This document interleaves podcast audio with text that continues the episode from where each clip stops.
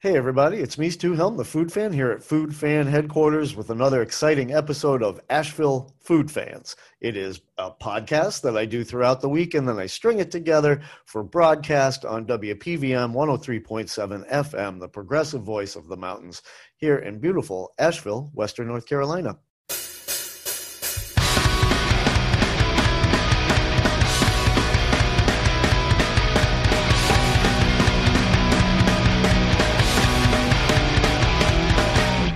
Everybody. Welcome back to Food Fan Headquarters.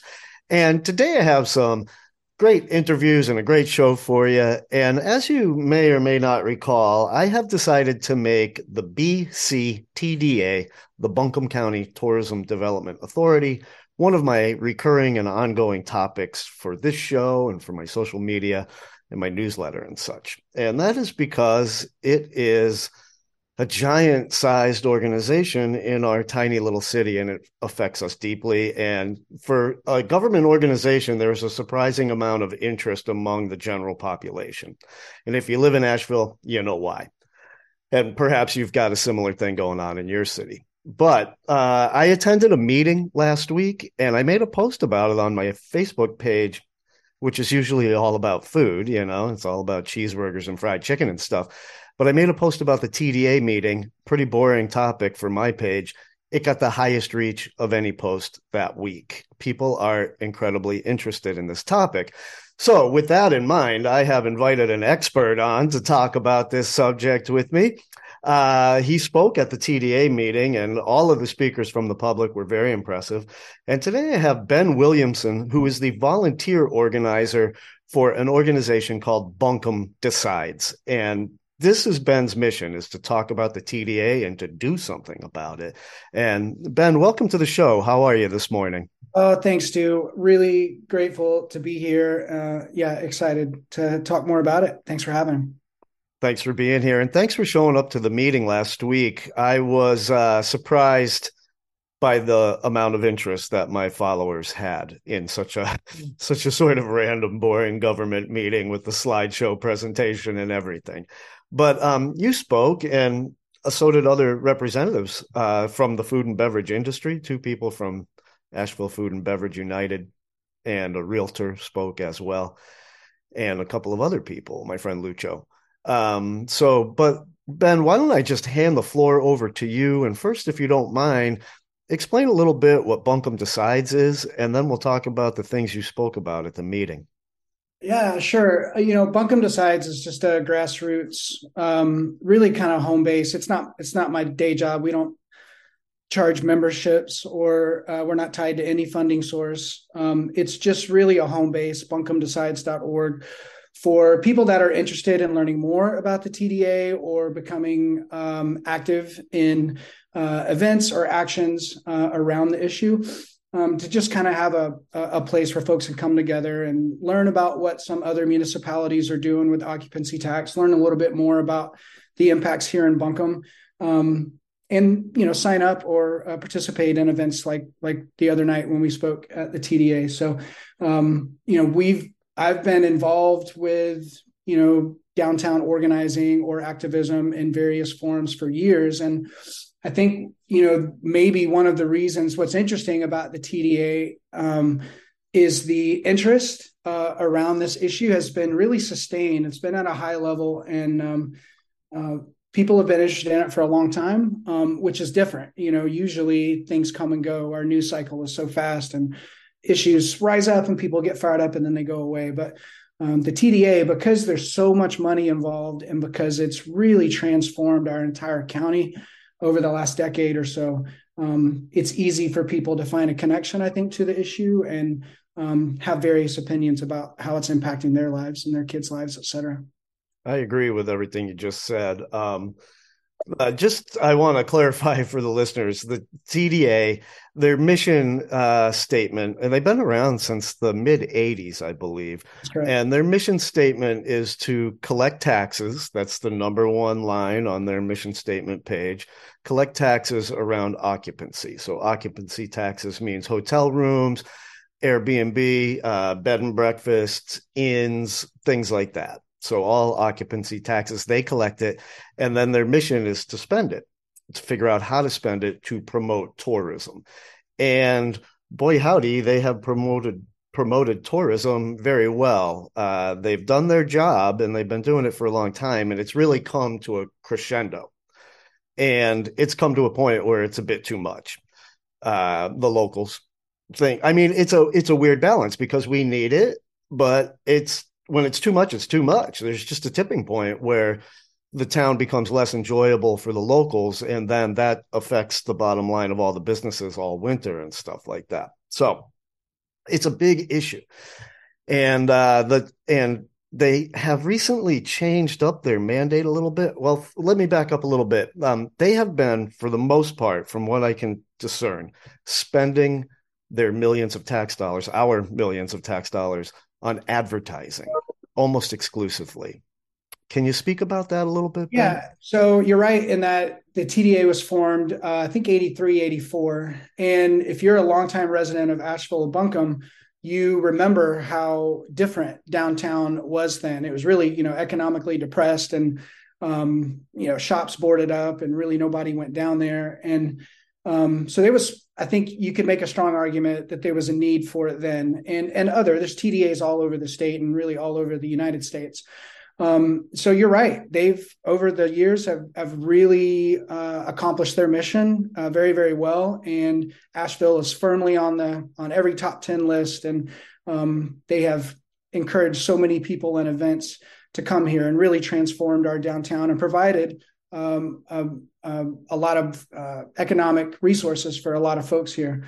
Um, but just like anything, and like you mentioned, you know, you can have too much of a good thing, and um, so now, as as you know, and many of your listeners know, um, there's been some some impacts. You know, housing prices, rental inventory, uh, cost of living. You know, we have the lowest wages on average of of any North Carolina metro area um, because we have such a tourism dependent economy. Um, service jobs and hospitality jobs and food service jobs are lowest on average of you know of of different economic sectors in terms of wages. Uh, combine that with cost of living, our poverty rate in Buncombe has gone up, even though statewide and nationally it's going down. Uh, homelessness, you know, up 21% last year. So, um, even though you see the surge of tourism and hospitality dollars, and that's surely beneficial for a small number of people, uh, the majority of economic indicators that are most important to the health and uh, uh, safety and uh, vibrancy of a community uh, are struggling in Buncombe right now. So um, it's not working for most working people, and that that's what gives us concern, and that's why we're advocating uh, for change. Well said. Um, and the major issues are, of course, housing, whether that's rentals or first-time house buyers. And I was very heartened and impressed with the real heartened by and impressed with the realtor who spoke and how she talked about how the TDA has directly affected the cost of buying a house um, because they have promoted our city to in bigger cities around the country and around the world people with those big city incomes have come here to visit and then especially during the pandemic shutdown uh, the bigger cities were less desirable. So a lot of them bought a home or a second home or let's face it a third or fourth home here in asheville gobbled up the the available property uh, willing to pay just about anything for it so that now she said the average cost of a startup house is half a million dollars in our little tiny mountain community. Um, that's really tough for anybody who doesn't have a high income. And so let's talk about some of the solutions, Ben, because there are some. For one thing, there's a recent change to the mandate and how they can spend their tax dollars. And the wording for the change to me seems so vague that it leaves a lot of opportunity. So, can you talk about that a little bit? Yeah, please? and I, I, didn't answer that part of your previous question, but you know, when the TDA was formed, um, you know, seven the man the state legislation. This all it's not a local ordinance that formed the TDA. All of the statewide TDAs are come through the General Assembly, our state legislature in Raleigh. Um, and it was originally for Buncombe County, 75% of all occupancy tax revenues had to uh, go out for advertising, um, where 25% could go to community projects as long as they could show that they promoted uh, increased visitation.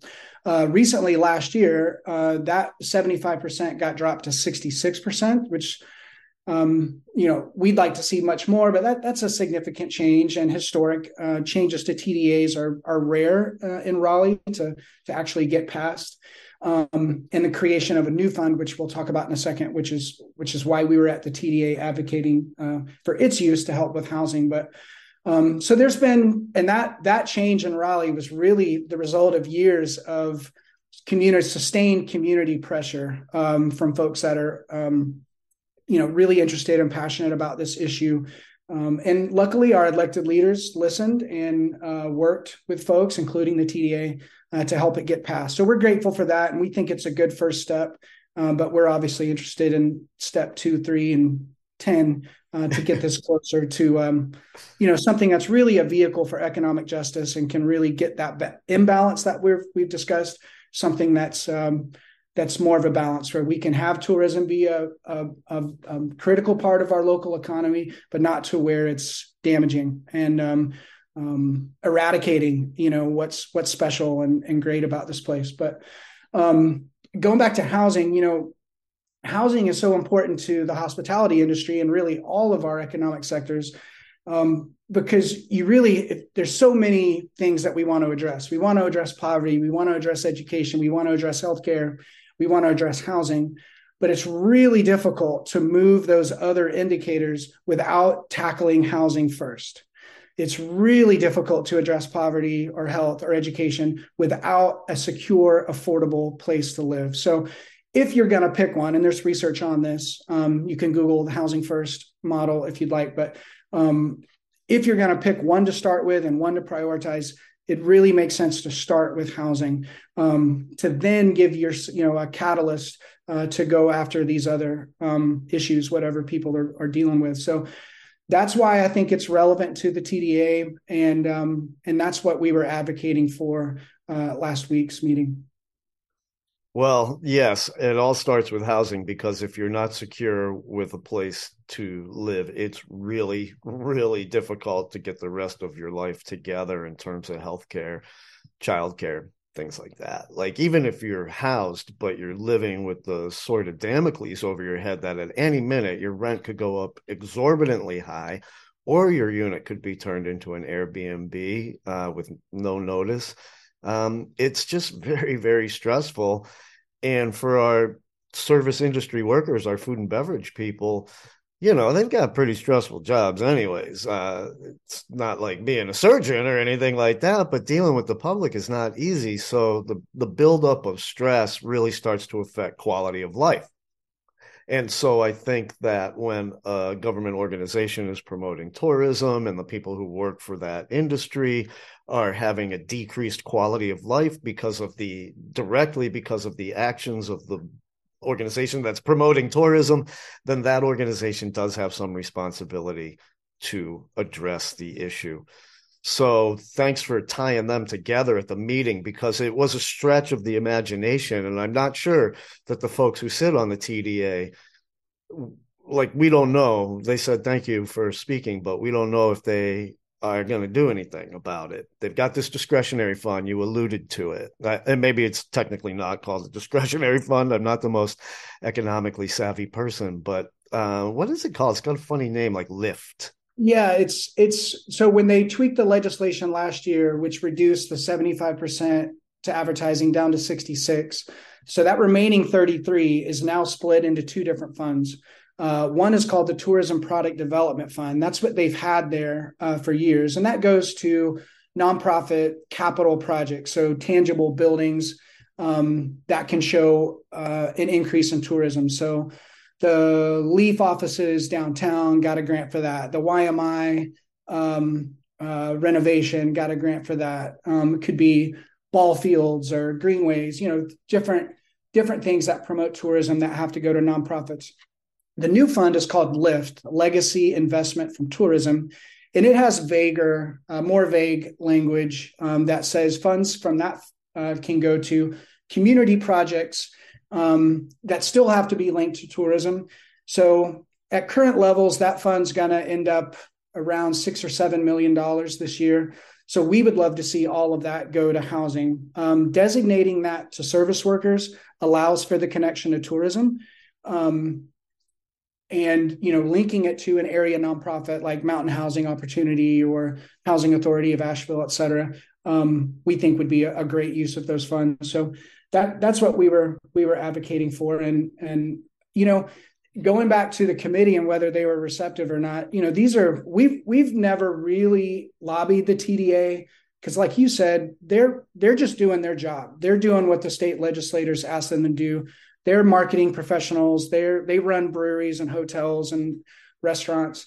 Um, mm-hmm. we've really targeted the county commission because ultimately they are the gatekeeper of the tda and really have the most local power in in changes around that but from the business perspective and what we were trying to tell the TDA last week is this is really in speaking from a business um, viewpoint, this is really in your best interest to protect your bottom line.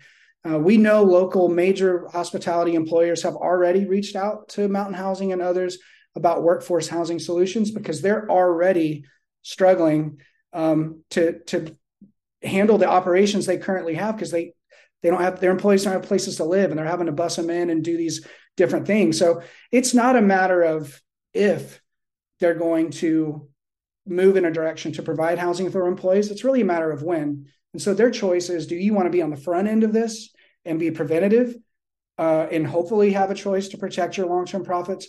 Or do you want to be reactive and scramble to try to get this done and probably sacrifice some of these these long-term dollars. So it's just a matter of sustainability. Um, and I think as smart as they are, assuming as smart as they are from a business standpoint, um, they'll be receptive to this, if not now, very soon. And we're seeing it, you know, out west, especially where uh, some of the housing issues are exacerbated. The ski towns, the mountain towns, they've already gone way further than we're talking about going with TDAs uh, and sending much more of those funds into social service programs like housing and childcare, um, just to be able to have employees to operate their restaurants, to drive their buses, to take reservations of their clients. Um, so it's a, it's a matter of time that that comes to Asheville. It's already happening, uh, but it, I think it's the the crisis level will only get higher and higher, and they'll they'll have to do something if they want to stay in business. That's true. I mean, it's just we live in a capitalist society, and a crumbling housing uh, infrastructure affects everybody's bottom line eventually, you know, and so and and um, I want to um, veer away a little bit from that to I mentioned at the top of their mission statement the collection of taxes, and at the very bottom is a line about part of their mission is to preserve the unique character and culture of Asheville. So that is part of their mission. Now, to me, it was a little telling that that was at the bottom and collecting taxes was at the mm. top, but that's government, right? Uh, and so I think that it's important. It was great to hear the people who stood up and talked directly quoting the TDA's website about keeping Asheville weird. And here they were, the representatives of the food and beverage industry, and I'm one of them. I work for the tourism industry. I'm a tour guide. And you can look at me, I'm a little bit weird, right? And so the people in the food industry kind of fit that mold. And here they were saying, like, you're bragging about having us on your website and you're squeezing us out of the housing market. We are part of Asheville's unique culture and um, character. And I thought that that was an important part. I always like to inject some humanity and some some heart into any conversation and i feel like some of the speakers really brought that that humanity. Completely agree. We, we had an amazing group of speakers um, and I, I, know that we'll be speaking again at future uh, events like that and others. So if folks are interested um, you know we, we hope that they reach out to any of the number of the organizations that were there and we can we can mention those at the end. But um yeah i mean we we we told them that our brand, the Asheville Buncombe brand, is the experience that our visitors have when they come here. So it, we're really trying to help them understand by protecting and supporting the service workers and the locals that make up that experience. All you're doing is protecting your business moving forward. So it's not it's not taking money away from your business to send this money to housing or other programs that that take care of the local community. Um, it's really putting money into your business and into the community that allows you to operate these businesses. Um, there is no business without you know folks to clean these rooms or without folks to wait these tables and wash these dishes. So um, I I know that they know that, and and I hope that they don't view Asheville Buncombe as this inexhaustible resource that they can just mine profits out of year after year. Um, that's how it feels to a lot of us sometimes, and that we are uh, the workers of Asheville and Buncombe are this you know disposable resource that are just forgotten and and pushed aside. You know, another request that we made at the meeting was this lift fund that we mentioned earlier was going to distribute these millions of dollars each year into the community um, we want service worker and community worker representation on that committee. Our big problem with the TDA right now is is we're not anti-tourist, but the body itself is really anti-democratic. There's no elected official that has voting uh, on that board. They're all appointed. Um, they can spend that money however they want, and we can't vote them in or out. So we would love to see those decisions be passed to the county commission, which is a democratically elected body they have a transparent citizen citizen involved budget process. So if we have an issue with that or how they decide to do things, we can vote them out, put other people in, or reward them by keeping them there, et cetera. Uh, and at least all of those discussions are out in the open. And um, you know that's not really the system now. So at least with Lift, uh, we'd love to see some some regular folks, working folks on that committee. They're the ones that are making that money. They're the ones that are most impacted by how that money's spent. They should be at the ones on at the table being a part of the decisions. Um, so that's that's another big ask that we made. Yeah, and the the hospitality workers are like literally the face of Asheville for the tourists. We are the people they see, they talk to, they get advice from on what to do. Like we are the sort of default liaisons or ambassadors for our city. And I know the TDA appreciates what I do. For one thing, I do it for free so they love that mm-hmm. about me but i'm i'm a friendly ambassador for the food scene in our city so i know that they really love what we do i'm just not sure that they have made the imagine the, the stretch of the imagination to connect housing to their budget but i really think that you guys all made a really strong argument for that and I want to encourage everybody who hears this to go check out buncombedecides.org. There are some wonderful bullet points uh, make it easy to talk about to other people and to understand the the the positives as well as the many negatives of how not not the negatives of the TDA itself it's a positive thing. It's just they're hamstrung in how they can spend money and it no longer benefits us to continue to spend that money in one way and just hammer advertising over and over and over again. So it's great to hear that there's this wiggle room. The the county seems very receptive to listening to the thoughts of the citizens, and the city has very little control over the TDA. It's true. But yeah, we'll see how it goes. I mean, the, the TDA has been receptive. We've met with county commission, or sorry, county city council members, county commission members, TDA members, um, you know, nonprofit leaders, uh, chamber of commerce leaders. So we'll continue to have those conversations, and those are great for us. Our next step is actually meeting with some of our new state legislators around this. Um, so we'll see if the TDA actually, I guess, literally puts their money where their mouth is, and if the county commission um, is able to hold them accountable. If not, you know, hopefully they will. But if not, then um, you know we'll have to continue to um, to apply pressure and perhaps in different ways. But um, we're assuming best intent right now that um, and really trying to work with these bodies versus um, against them. I think I I I hope and I think I believe that there's good intent. I I know people on the TDA personally.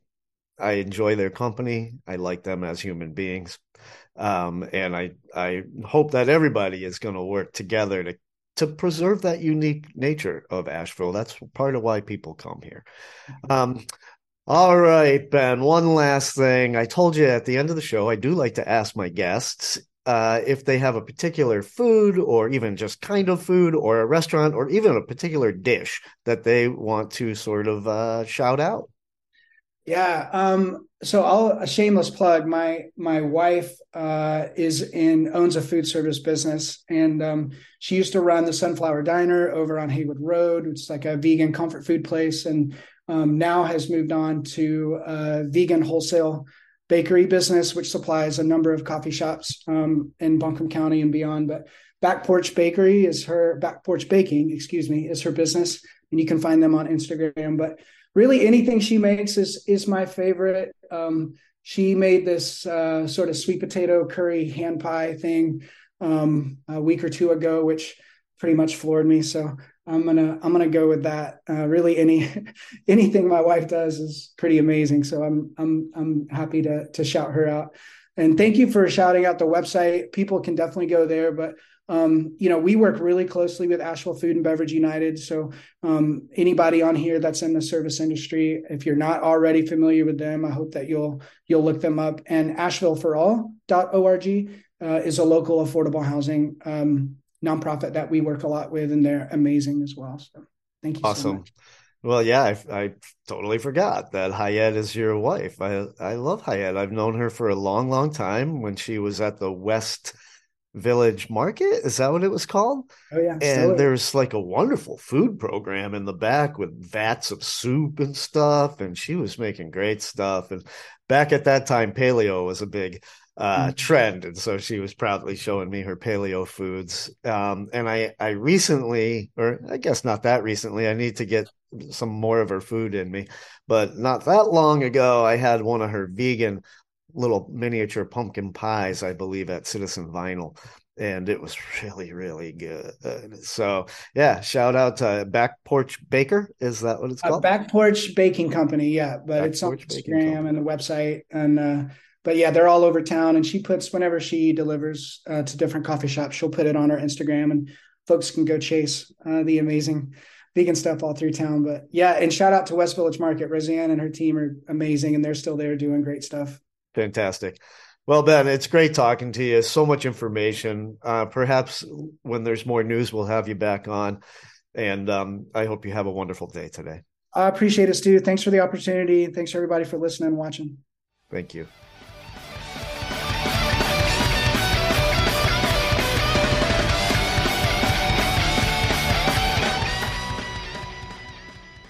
Hey everybody, it's me, Stu Helm, the food fan, and I am here in the basement of the S&W building. I've actually never been down here. There's a bar down here. I know that the drinkers know about it, but I've never been down here, but it's lovely. And I'm here with two people who are new, new-ish to town, new very to the S and yeah. very newish, and new to the S&W cafeteria. I'm here with, uh, introduce yourselves. Peyton Barrell. Katie Grabach. Katie and Peyton. And you're here, you're about to open a place called Gourmand. That is correct. And the people are so excited about this. Tell us everything we need to know about Gourmand right now. Right now. Beautiful. uh, well, we'll hit you with the elevator pitch. So Gourmand yes. is a cheese and charcuterie shop uh, that will function as a small little wine bar in the evening. Uh, it's like directly inspired from all the Maches of Paris. You know, a simple food offering, really, really good wine, a casual chill spot. You know, uh, the whole goal is to have – just like a, a, relaxed approach to service, a relaxed approach to the wine list, and it just be a spot that's like perfect pregame, perfect postgame, also like a great substitution for dinner. You know, the the menu's going to change regularly. Uh, okay. Uh, what we have in the case, the charcuterie.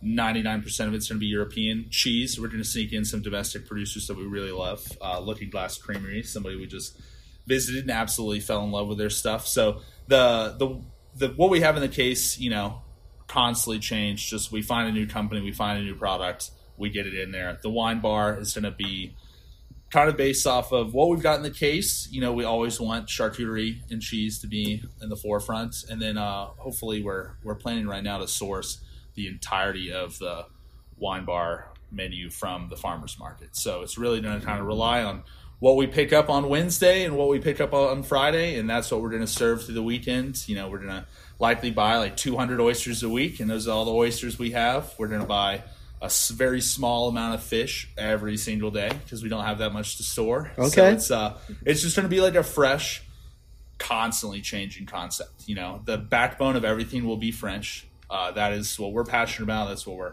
most knowledgeable about. That will always be like a fifty to sixty percent of everything that's in that space will be French. French. And then you know you wouldn't be surprised if you find like a little like vegetable forward like izakaya dish or like a very classic Spanish tapa. You know, it really is kind of uh, just whatever we want to do, whatever we're excited about. You know, if we have a wine that we think would pair well with a certain dish, like we might make that dish, and the exact same in the reverse. So Fantastic. yeah, we're super excited about it. Well, I'm excited as well, and I understand you guys just did a pop up recently with Plebe Wine. Yes, Yes, we love their continuing. wine. Yeah, uh, phenomenal stuff. Yeah. really cool. Uh, we wanted to do something to kind of monetize our R and D. Okay. And we just cold called them about two weeks ago and just kind of like wrote a little love letter of how much we love the wine and love the space. And uh, it worked out that their previous uh, food truck had left in January. They Okay. had space, and then it all kind of aligned. And so we'll be doing that every Saturday and Sunday until we open. Fantastic. Oh, every Saturday and Sunday until you open, which brings up when are you opening? Well, that is an interesting Katie question. heaves a sigh. All depends on the city. the city. Okay, what are you waiting on? Uh, we're just waiting on like our final two approvals. Approvals. Okay. Uh, we, li- Paperwork. we Yeah. literally just got an email about that. Hopefully, that will be done in the next week or so. So Okay. we got the contract primed up and ready to go. We're shooting for uh, like an announced public opening yeah. first week of March. That's Okay. what we're saying. We're not picking a day. All right. Um, Yeah. It'll it'll always change, I think. and the day that we say we're going to be open, we're going to be open a week before that to kind of figure it out. So okay. you know, so your your people will know that, no one else. All right, all right. Well, that's uh, you know, so you're going to do sort of a soft opening Yeah. leading up to the public announcement. We're Yeah. open, ready for business. It's the way to do it, right? Make Right. sure you get the bugs worked out before the public descends with their Yelp opinions and Absolutely, stuff. Yeah, absolutely. And we just like you know, it's a new space, it's Uh-huh. a new town. yeah. We are gonna have uh, a lot of stuff to test and try, some staff to train. So I think that one day we're just gonna silently open, and we're gonna be open. We're not gonna say anything. Our Instagram is gonna be silent, Okay. and we're gonna operate for like a week, figure it out, and then uh, you know we've surprisingly in the last month met a lot of people, made a lot of new friends. So we're gonna have some big you know party in the S and W, and then All hopefully right. not be too hungover for a grand opening the following day. Okay, so not even really a soft opening, but a stealth opening Yeah. almost. Yeah. Okay. yeah, we like the stealth opening. Okay. we want to figure it out, and then we want to like do something special for our friends, family. Uh, you know, we had a great clientele in New Orleans, Right. a lot of truly loyal, great, supportive people that found us at a farmers market and stayed with us for two and a half years, regular customers. Uh, so we want to do something to have a lot of those people up here. Cool. And speaking of your uh, journey up here from New Orleans, I read a little bit of your background, and you got chased by some bad luck in the beginning. You had the uh, pandemic and the big storm down there. Um, really kind of put the kibosh on your early plans, but you guys seem very resilient. Keep we- on coming back, and now determined. Yeah. Are we stupid, determined? I don't know, but uh, Uh, let's let's say uh, determined and Yeah. resilient, strong, strong-willed. Uh, really, I think a lot of our bad luck sucks, but kind of pushes us out of the box, and then we figure out like our next thing. So, um, you know, I won't take you back to the beginning of time, but we were in New York before COVID, had Okay. dream jobs. Katie's at the Marriott Marquis doing uh, events of 500 to 5,000 people. I was at a Michelin star French restaurant called Bâtard in Tribeca. Dream jobs across the board. Yeah. We were killing it, loved it. Uh, we were working on potentially getting some work over in Europe as well through a friend. Um, you know, the world shut down. Obviously, Katie's job for sure at the time was like nobody's going to do a 500 person event for like the still, eternity. well, Yeah. It's Yeah. just starting. It's just back. starting to get back to the Right. stuff that size. And, you know, in fine dining, luxury things, always the first thing to go during traveling time. So we both were kind of like, you know, New York, LA, Chicago, Miami, the huge cities are going to be the last to kind of come back to life, is what our prediction was at the time. And so we just kind of got tired of resting on our laurels. And uh, we called my dad, uh, he lives in New Orleans, and him and a couple of his friends have a wine importing company and we're kind of like, look, we're trying to figure out what we're going to do. We want to do something on our own. We're not sure what that exactly is yet. Uh, but we want to like do our own thing. So we went back to New Orleans, started Gourmand with the idea that like we were going to open like a wine shop with a small little bistro attached to it. Uh, and it turned out within 30 days the legalities of your and being an importer and what you can do like with Uh-huh. alcohol after that basically It's a little sticky. made that impossible. Yeah, Okay. it was- and all this stuff. And so we kind of went there for that, and then we were like, okay, we're just going to do our own thing. I was still, you know, COVID was raging, so we kind of like operated like a ghost kitchen operation. Okay. Um, just doing some catering stuff, you know, like drop offs, whatever, kind of getting a feel for the market. And um, we had this one guy, he's the chef owner of a restaurant called Coquette, which is, uh, you know, a long time beloved restaurant in New Orleans. He opened up a small grocery shop because his restaurants were hemorrhaging money, but they were all doing like wine clubs. Yeah. And the wine Yeah. clubs were killing it. And so he Yeah. opens such a small little grocery store. Um, funny enough, his the liquor situation with that didn't work out, so he ended up just selling food.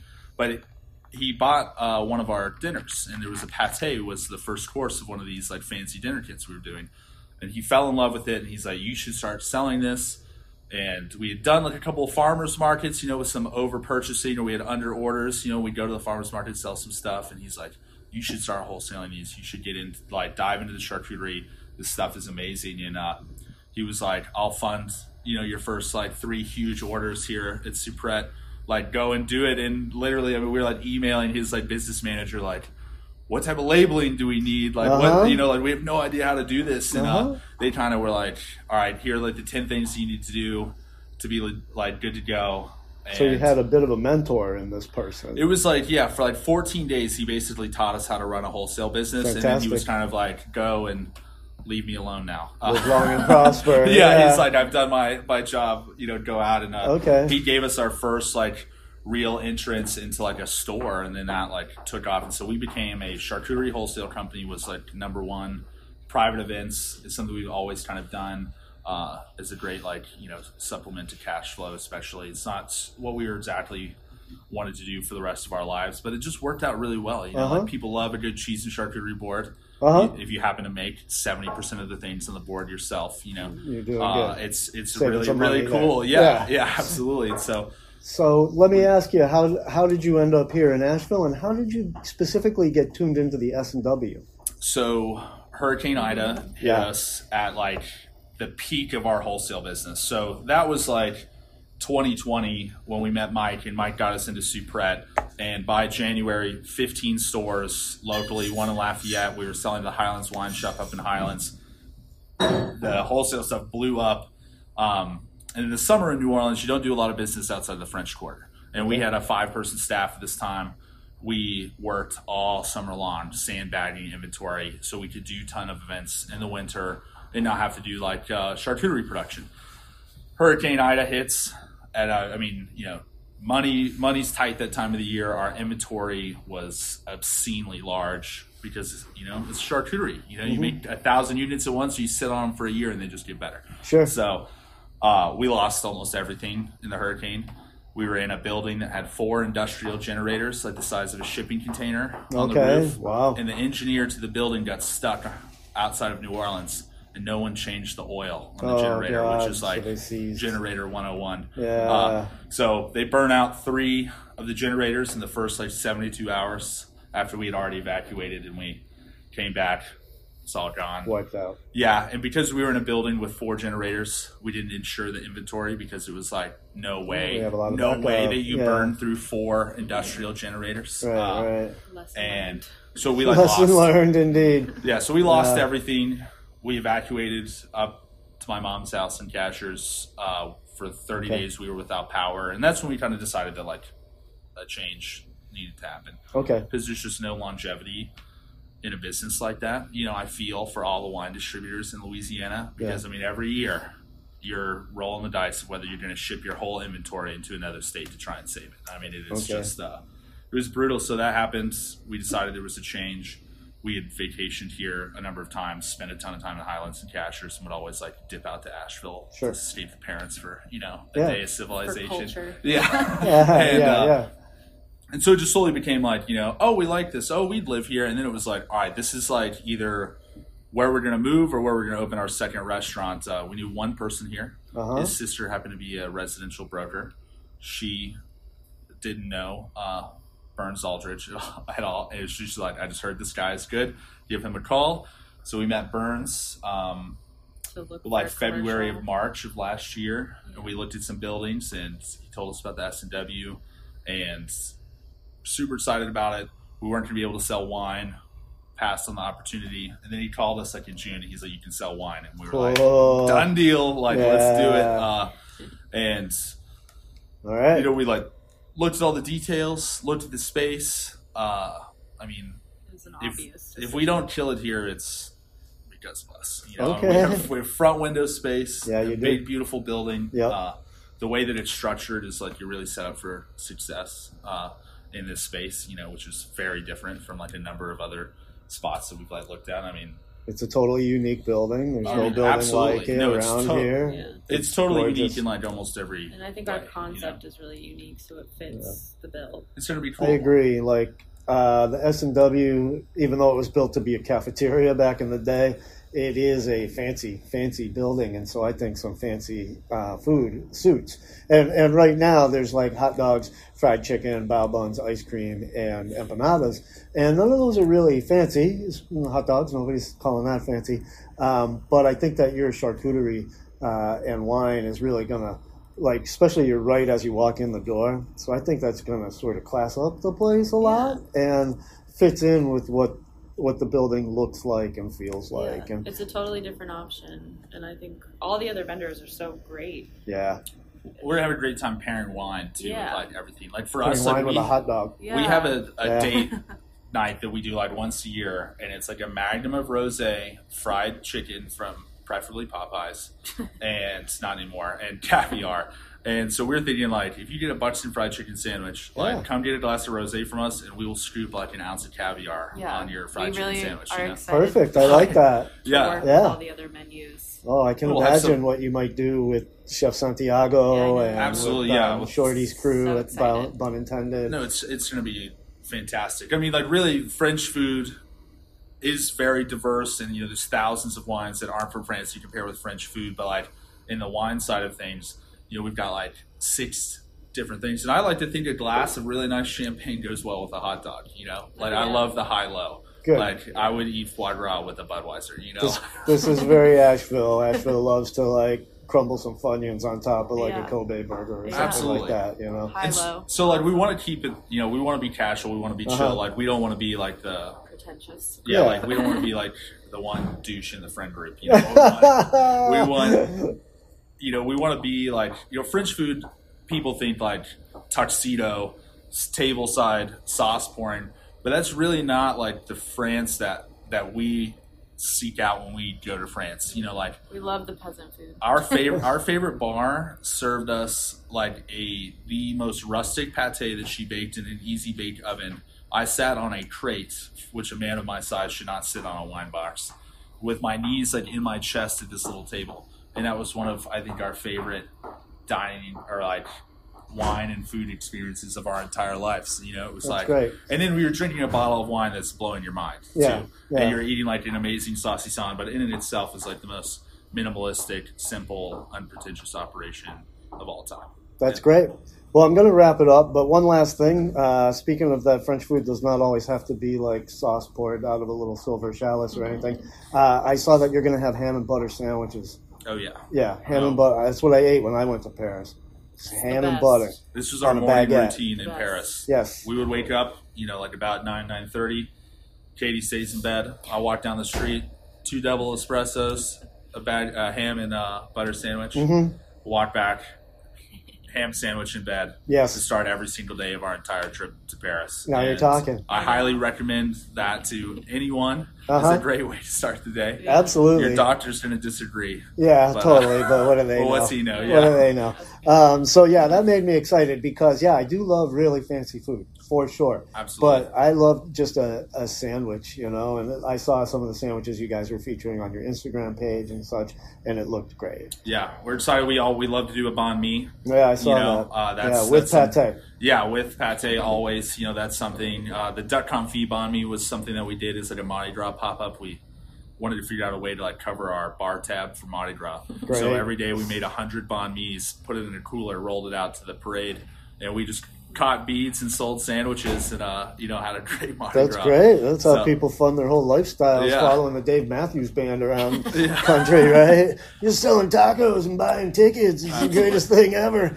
So It's the yeah, best. And like Yeah. the jambon beurre, and especially like I like the jambon beurre uh, cornichon. Like I, to me, a little bit of cornichon yeah. on there I what takes it to the next step. Yeah, I you know? agree. Gives it that little, little bit of kick. Yeah. Yeah. So I mean that'll be a staple. That will never go away. Um, Alright. I love to make Parisian hams. That's something I love. I don't think we're going to be able to handle the volume with my making of the hams uh, in the S and W, but we're looking at. But maybe every once in a while it'll be your We'll ham sneak- will yeah, be featured. we'll sneak a it out. banner day in downtown. and we're gonna have a commissary. So I think a couple of months down the line, we're gonna get into like you know the jambon is gonna be Okay. a project that we take on in house. But uh, right. a lot of the food too will be based in charcuterie technique. Like that's Sure. a lot of things we do. So Yeah. like you know duck confit is basically charcuterie.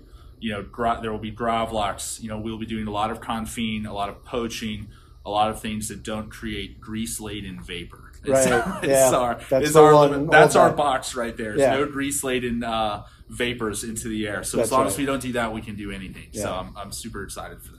Um, All right. Well, Pey- Peyton, Katie, it was. I almost called you Patey and Caton. It's oh okay. my god. Does that happen? Everyone does. It's, Everybody. it's either Caton or Patey. Oh, that's- man. my God. Even our parents. Oh, Yeah. if your parents do Yeah. it, then I don't feel so bad. Everyone does it. Well, thanks for talking with me, and I'm super excited. And I know just from the level of interest I got in the posts I did on Facebook, just took a picture of your sign, posted it on Facebook, and we just looked at the stats together. Over 7,000 people have seen that post That's already. great. And that just means that people are interested. Yeah. That's what that means. So Well- I predict you're going to do very well. I hope so. I mean, so. no, I mean cheese and wine charcuterie.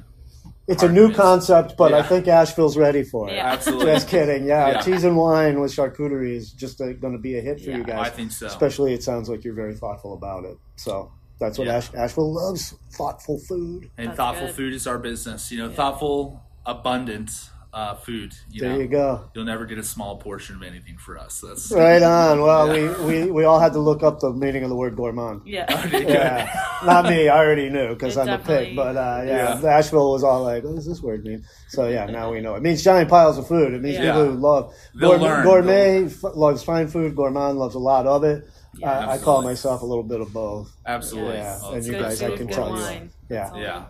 All right. Well, thanks again for talking with me, Absolutely. It's a and we'll see you soon. Thank Cheers. you. Yeah. All right.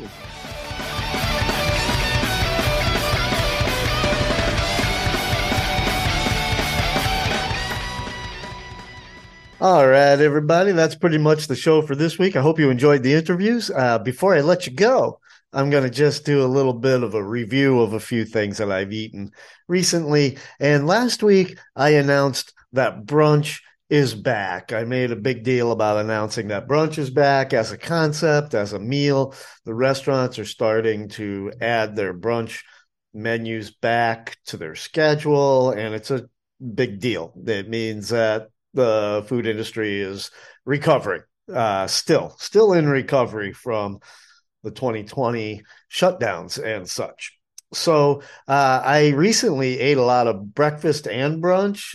Um, I this might be the year of breakfast for me. I'm going to eat a ton of breakfast. I every year when I write my best of reviews, I uh, get to best breakfast of the year, and I usually say I don't eat a lot of breakfast, but now I'm going to. That's my one of my many goals for 2023. And let me just start with the fact that the Med downtown has a has decided to bring breakfast all day back. And they're open till 2 p.m or something like that. They might be open a little bit later these days. Um and they're so breakfast all day at the med the mediterranean uh if you've been around a long time right downtown on college street. Wonderful simple breakfast. Uh, they must be open past two because i went in right around two and uh i got a nice basic breakfast of two eggs over easy bacon and sausage. I wanted to try both and a nice uh, pile of potatoes and some toast and coffee. So pretty basic breakfast, and it was great. It was just what the doctor ordered.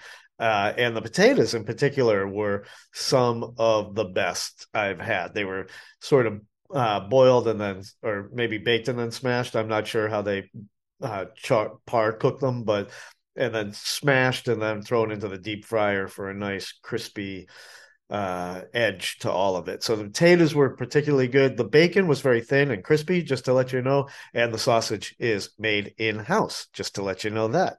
So the med, breakfast all day. And by all day, check their hours. Uh, that doesn't mean that you're going to get breakfast at seven o'clock at night because uh, they ain't open that late.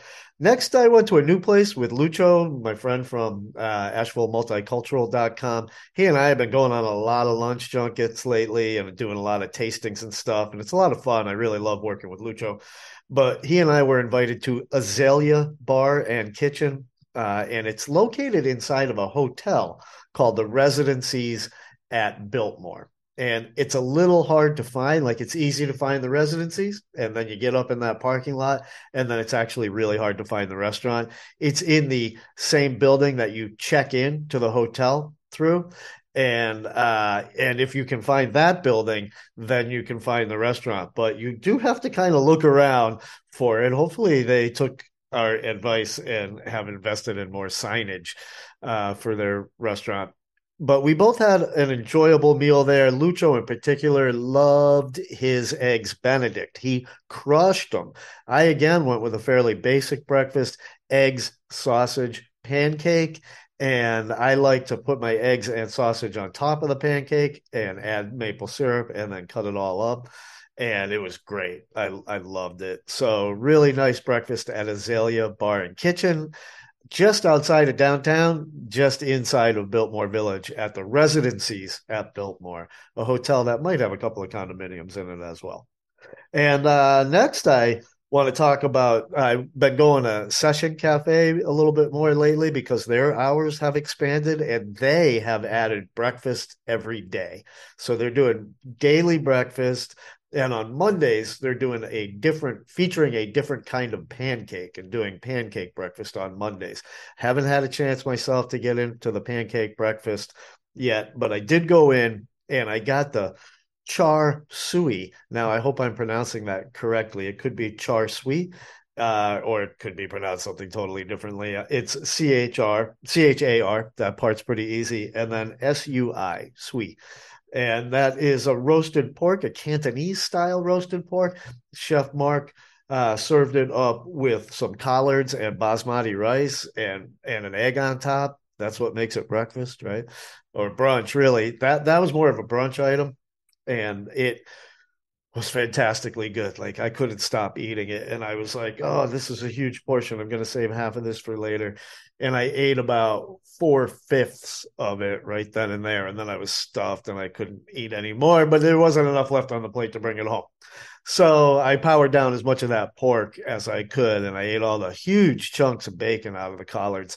Might have left some of the collards and rice behind. I'm sorry, but when it's a hierarchy of what I can fit in my belly, and I'm not kidding. If an animal sacrificed its life, or you know, it didn't sacrifice its life, it was killed to uh, put some meat on my plate. I'm always going to eat that before I eat the vegetables. And yeah, it is sort of a personal taste preference as well. I like meaty bits more than I like greeny bits, but it's also like out of respect for the fact that that was a living creature and I want to finish it all um, if I can. You know, like it, it's been slaughtered, I want to honor it by using it for the purpose that it was slaughtered for.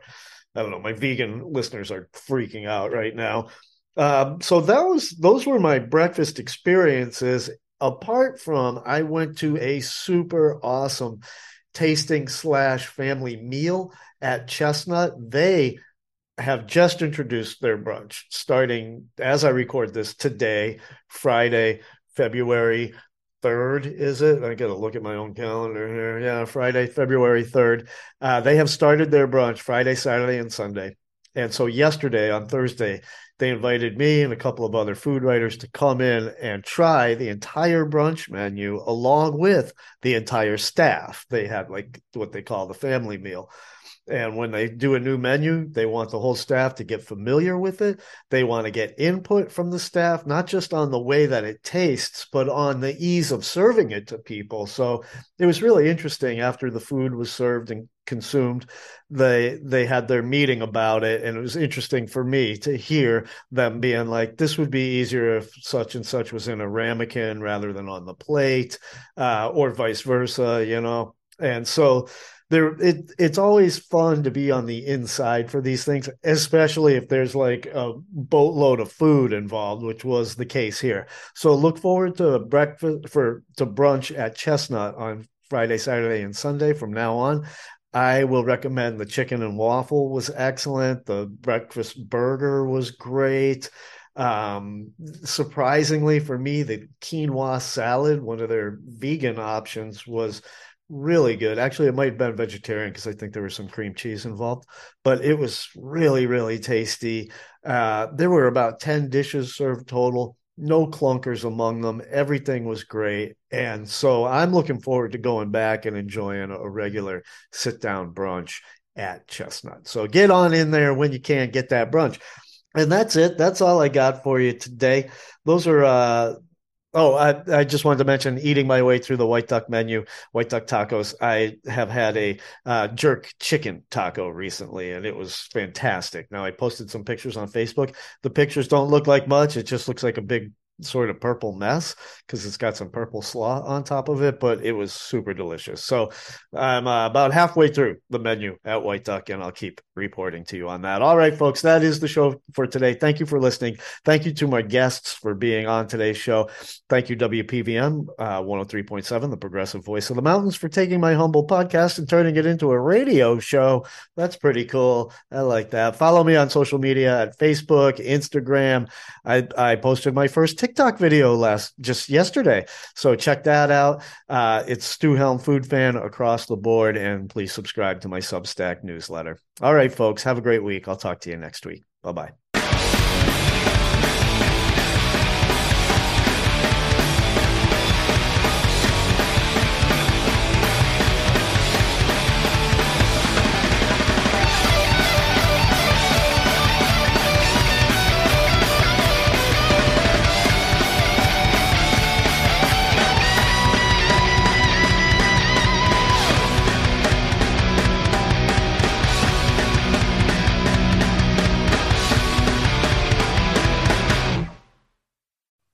This episode of the Food Fans Radio Show was underwritten in part by Asheville Food Tours. Did you know that there are over 200 places to eat and drink in downtown Asheville alone? It can be overwhelming. Whether you're a visitor or a local, there's no better way to experience downtown Asheville than taking a food tour with Asheville Food Tours. Details, pricing, and an easy to use calendar can be found at ashevillefoodtours.com. That's ashevillefoodtours.com.